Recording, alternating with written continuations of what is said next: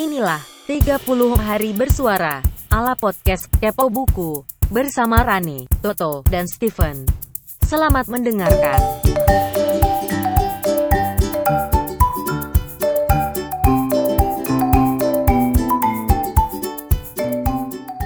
Hey, ketemu lagi di Kepo Buku edisi 30 hari bersuara yang intinya adalah 1 hari, 1 kata kunci, 1 tema buku temanya. Dan itu dilakukan selama bulan Desember setiap hari. Namun akhirnya, ada juga yang bolong. Edisi ke-13 kelewatan kemarin. Tapi bukan berarti nggak bisa dikejar dong. Jadi di injury time menjelang berakhirnya hari ke-14, gue mau nyelipin episode ke-13 yang ketinggalan. Baru nanti Steven nyusul dengan edisi yang hari ini, edisi ke-14. Jadi kali ini dalam 1 kali upload ada 2 episode atau 2 edisi sekalian. Oke, hari ke-13 kemarin kata kuncinya adalah strategi. Oke deh, cepat aja ya. Strategi. Apa strategi lu saat membaca buku? Emang ada strateginya? Baca mah baca aja. Mungkin banyak yang mikir begitu. Tetapi tidak semudah itu, Ferguson. Baca buku itu butuh konsentrasi. Bahkan untuk membaca sebuah buku yang isinya itu cerita atau novel itu pun butuh konsentrasi tersendiri. Butuh strategi tersendiri. Gue jadi ingat buku yang pernah kita review beberapa tahun lalu lah. Sebuah buku klasik berjudul How to Read a Book, karya Mortimer J. Adler. Ini buku dari tahun 1930-an atau 40-an gitu. Tapi sampai sekarang masih jadi acuan di banyak perguruan tinggi di Amerika sana. Dan buku ini banyak mempengaruhi gue dalam cara gue membaca, dalam strategi gue membaca. Jadi Mortimer itu membagi kegiatan membaca itu jadi 4 tingkatan. Pertama itu elementary, ini benar-benar tingkatan dasar lah. Yang penting bisa baca, A, B, C, D-nya udah bisa gitu.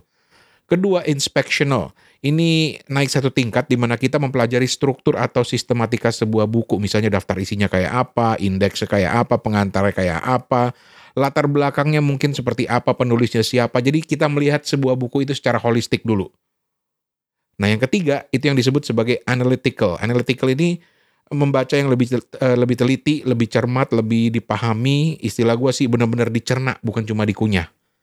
Dan yang keempat, ini tambahan di versi buku yang terbitan tahun 70 kalau nggak salah, namanya syntopical reading. Syntopical reading ini, wah ini sudah tingkat atas nih. Jadi Adler itu menyebutnya membaca yang komparatif. Jadi tidak fokus ke satu buku aja, tapi ke buku-buku lain dan melakukan perbandingan. Hei, berat mah. Tapi ya begitulah. Sejak baca bukunya Adler ini gue jadi kebawa-bawa. Awalnya sih gue kalau baca tuh ya baca-baca aja gitu. Tapi menurut petunjuk beliau si Bapak Adler ini, tahap-tahap ini malah membantu gue memahami sebuah buku.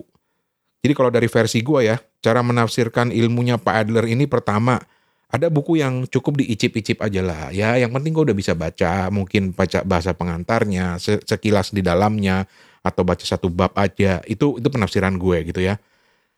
Baru dari situ, kalau gue tertarik untuk membaca lebih lanjut, gue akan mulai lihat daftar isinya, strukturnya, sistematikanya. Gue pelajari siapa sih yang ngarang ini, pengantarnya mungkin gitu. Paling tidak gue mencoba untuk melihat secara holistik dulu buku ini tentang apa sih, walaupun gue nggak baca secara lengkap gitu. Nah, semakin tertarik, oh berarti gue akan bergerak atau beranjak ke tahapan berikutnya. Tahapan yang misalnya oh ternyata menarik nih. Oke, gue sekarang mau coba baca secara lebih mendalam, secara lebih dicerna lagi gitu. Bukan cuma dikunyah aja. Kalau istilah gue ya itu benar-benar gue nikmatin bacanya, paragraf demi paragraf demi paragraf, nggak peduli mau makan waktu berapa lama. Cara ini gue pakai kalau gue udah benar-benar tertarik pada sebuah buku. Jadi ini udah masuk ke level analytical reading. Ini dan jangan salah ya, ini bukan cuma buku pelajaran atau buku akademis. Bahkan novel pun gue menggunakan strategi membaca seperti itu. Contoh, terakhir gue baca buku yang benar-benar gue cerna itu banyak sih. Tapi salah satunya yang masih gue ingat adalah bukunya George Orwell, 1984, yang udah pernah gue baca 2 kali waktu zaman kuliah dulu sama tahun lalu kalau nggak salah ketika kita mau bahas ini di Kepo Buku. Itu benar-benar gue baca secara benar-benar gue cerna banget gitu. Per paragraf, per paragraf sampai paham. Kalau lupa jalan ceritanya gue mundur lagi. Bener-bener pokoknya gue gak mau ada yang ketinggalan sedikit pun. Itu cara gue. Dan itu membuat gue bener-bener terlibat banget dalam ceritanya si George Orwell ini. Kurang lebih begitu. Nah, kalau syntopical reading, waduh, gue udah jarang banget nih, belum sampai level ini sih sebenarnya. Ya, sepertinya ini untuk bacaan-bacaan yang bersifat akademis ya, karena kita membandingkan berbagai macam buku yang mirip gitu. Tapi kalau baca buku sastra juga sebenarnya bisa ya, kalau kita mengkaji sastra misalnya. Tapi ini udah tingkat atas banget. Mungkin terakhir gue melakukan membaca dengan pola ini adalah waktu zaman kuliah dulu ya.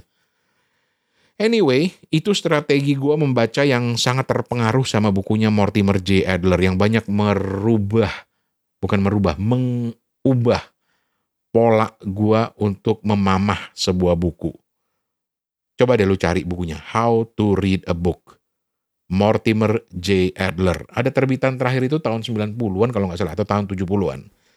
Dan buat gue ini worth it banget untuk dibaca. Oke, gitu aja. Terima kasih banyak udah dengerin episode ke-13 ini bersama gue Rane Hafid. Walaupun telat, asli benar-benar kelewatan karena kesibukan gue. Dan sekarang langsung aja gue oper ke Steven Sitongan di Ambon dengan cerita buku yang kata kuncinya adalah tekad. Wih, tekadnya Steven apa nih dalam urusan buku? Fen, over to you Fen.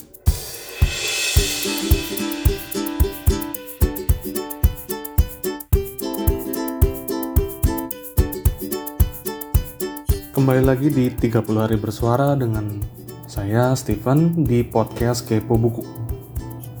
Kali ini kita akan bicara soal tekad. Buatku di setiap tahun, di awal tahun khususnya, aku meniatkan untuk melakukan tantangan membaca. Di tahun 2021, di Goodreads, di profil Goodreads aku set 50 buku untuk tahun 2021. Sejak itu ada tekad yang membaca kira-kira 50 buku dalam 1 tahun.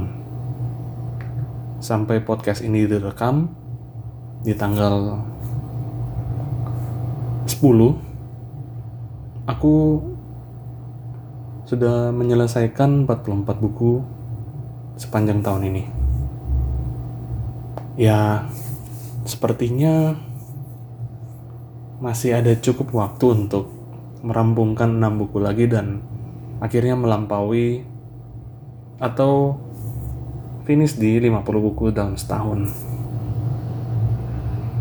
Buatku itu adalah sebuah tekad untuk bisa membaca dengan rutin. Syukur-syukur membaca lebih banyak dari yang ada gitu. Apakah teman-teman punya tekad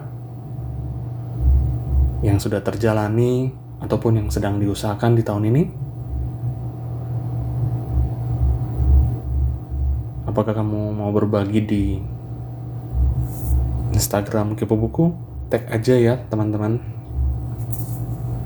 Di tahun 2021 ini aku kira membaca lebih banyak buku, membaca lebih banyak variasi genre itu adalah sebuah perjalanan yang menyenangkan. Di samping tentu saja tekad untuk menyelesaikan tantangan membaca. Aku kira sah-sah saja untuk menyeting sebuah tantangan, namun ketika tantangan tersebut tidak berhasil diselesaikan, tidak perlu khawatir, tidak perlu menyesal. Sekian dulu edisi kali ini. Di episode berikutnya, teman-teman nantikan topik yang berhubungan dengan peluang. Nantikan episode berikutnya ya. Terima kasih untuk atensi teman-teman semua. Salam Kepo Buku. 30 hari bersuara adalah gagasan dari komunitas The Podcaster Indonesia. Saya Tante Google, sampai ketemu di episode besok. Permisi cuy.